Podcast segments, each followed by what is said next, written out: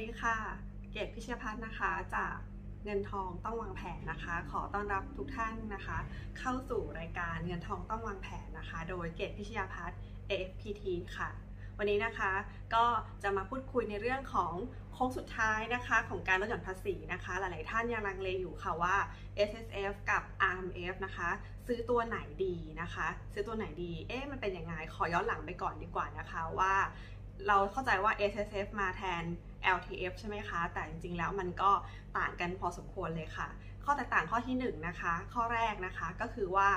LTF นะคะ มีสิทธิ์ลดหย่อนที่ 15%ของรายได้นะคะ แล้วก็แยกจาก RMF นะคะ แต่ว่าตอนนี้เนี่ย พอเป็น SSF แล้วนะคะ มันอยู่ในกอง 5 0 0 0 0 0ค่ะ อยู่ในกอง 5 0 0 0 0 0แล้วก็ใช้สิทธิ์ได้ 30%ของรายได้นะคะ อยู่ในกอง 5 0 0 0 0 0และไม่เกิน 2 0 0 0 0 0บาท นะคะ ข้อแตกต่างข้อที่ 2 นะคะก็คือ LTF นะคะลงทุนในตราสารทุนเป็นหลักนะคะ ก็คือหุ้นนั่นเองนะคะ แต่ว่า SSF เนี่ยลงทุนในสินทรัพย์ที่หลากหลายนะคะ หลากหลายกว่าคือตัวไหนก็ได้แล้วแต่เราจะเลือกลงทุนนะคะ โดยที่เรียกว่า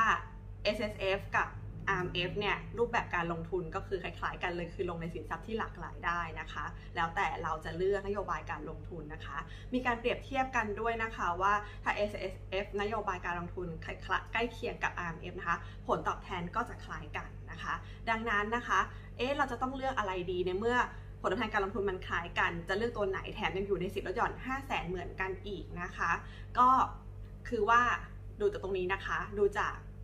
การลงทุนต่อเนื่องนะคะ S S F เนี่ยซื้อหนเดียวนะคะไม่ต้องลงทุนต่อเนื่อง แต่ R M F เนี่ยถ้าเริ่มซื้อแล้วนะคะก็ต้องลงทุนต่อเนื่องนะคะไปทุกๆปีนะคะ ไปจนถึงอายุ 55 นะคะแล้วก็ต้องถือครองไว้นะคะ อย่างน้อย 5 ปีนะคะอย่างน้อย 5 ปี แล้วก็อายุ 55 นะคะถึงจะขายคืนได้นะคะไม่เสียสิทธิ์ไม่โดนเเรียกว่าไม่โดนเรียกคืนภาษีนะคะ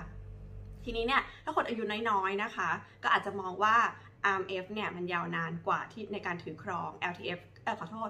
SSF ก็จะสั้นกว่านะคะในการถือครองนะคะ แต่ทีนี้นะคะมันก็จะแตกต่างกันตรงเรื่องของออสิทธิเขาเรียก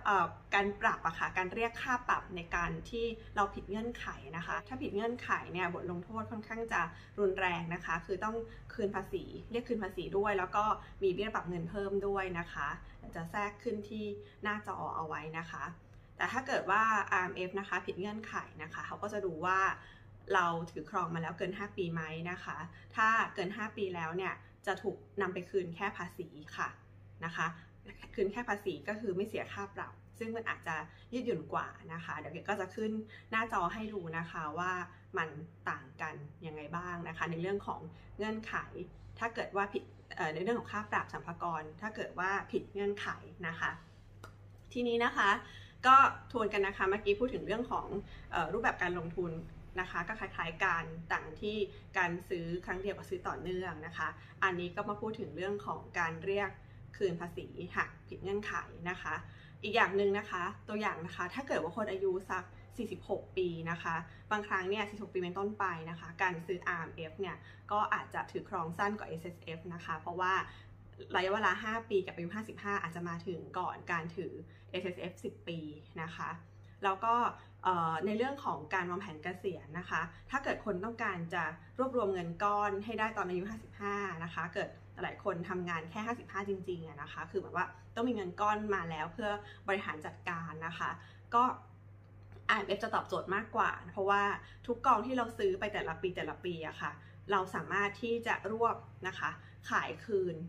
นะคะ ตอนอายุ 55 ได้เลย ถ้าผ่านเงื่อนไขการถือครองมา 5 ปีด้วย แล้วก็ 55 ด้วย แม้กระทั่งตอน 54 เพิ่งเพิ่งลงทุนไปนะคะแล้วก็ถือมา 1 ปี แต่พอครบ 55 เราลงทุนต่อเนื่องมาแล้วไงคะ เงินก้อนที่ใส่เข้าไปตอน 54 พอ 55 ก็เอาคืนได้นะคะ ไม่ผิดเงื่อนไขเนี่ยจะว่ากันเป็นก้อนต่อก้อนเลยคือ 1 ก้อนนี้นับเป็น 10 ปี ก้อนนี้นับเป็น 10 ปีอย่างเงี้ยนะคะ ซึ่งการนับ 10 ปีนี่นับเป็นที่วันชนวันนะคะ ไม่ใช่ปีปฏิทิน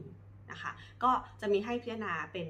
เป็นข้อๆตามนี้นะคะ ทวนก็คือข้อที่ 1 ก็คือรูปแบบการลงทุนเหมือนกันนะคะ ข้อที่2นะคะก็คือ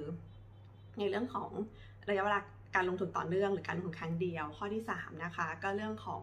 ระยะเวลาในการถือครองนะคะอ๋อแล้วก็ข้อที่4คือการผิดเงื่อนไขนะคะ ถ้าเกิดว่าผิดเงื่อนไขกับสรรพากรเนี่ยจะโดนเรียกปรับที่ไม่เหมือนกันนะคะ ก็ลองพิจารณากันดูนะคะโค้งสุดท้ายแล้วนะคะว่าเราจะลดหย่อนภาษีโดยใช้สิทธิ์ตัวไหน เพราะว่ามันอยู่ใน กอง 5 0 0แสนเหมือนกันนะคะพอกอง5 0 0แสนเหมือนกันก็ต้องคิดแล้วว่าเออจะทำยังไงดีนะคะ ดังนั้นเนี่ยก็ค่อยๆดูค่ะเดี๋ยวเกจะขึ้นสไลด์ให้ดูนะคะเปรียบเทียบกันดูว่าเป็นยังไงบ้างหวังว่าคลิปนี้นะคะ คงจะมีประโยชน์กับทุกท่านนะคะ ไม่มากก็น้อยนะคะ ขอบคุณค่ะสวัสดีค่ะ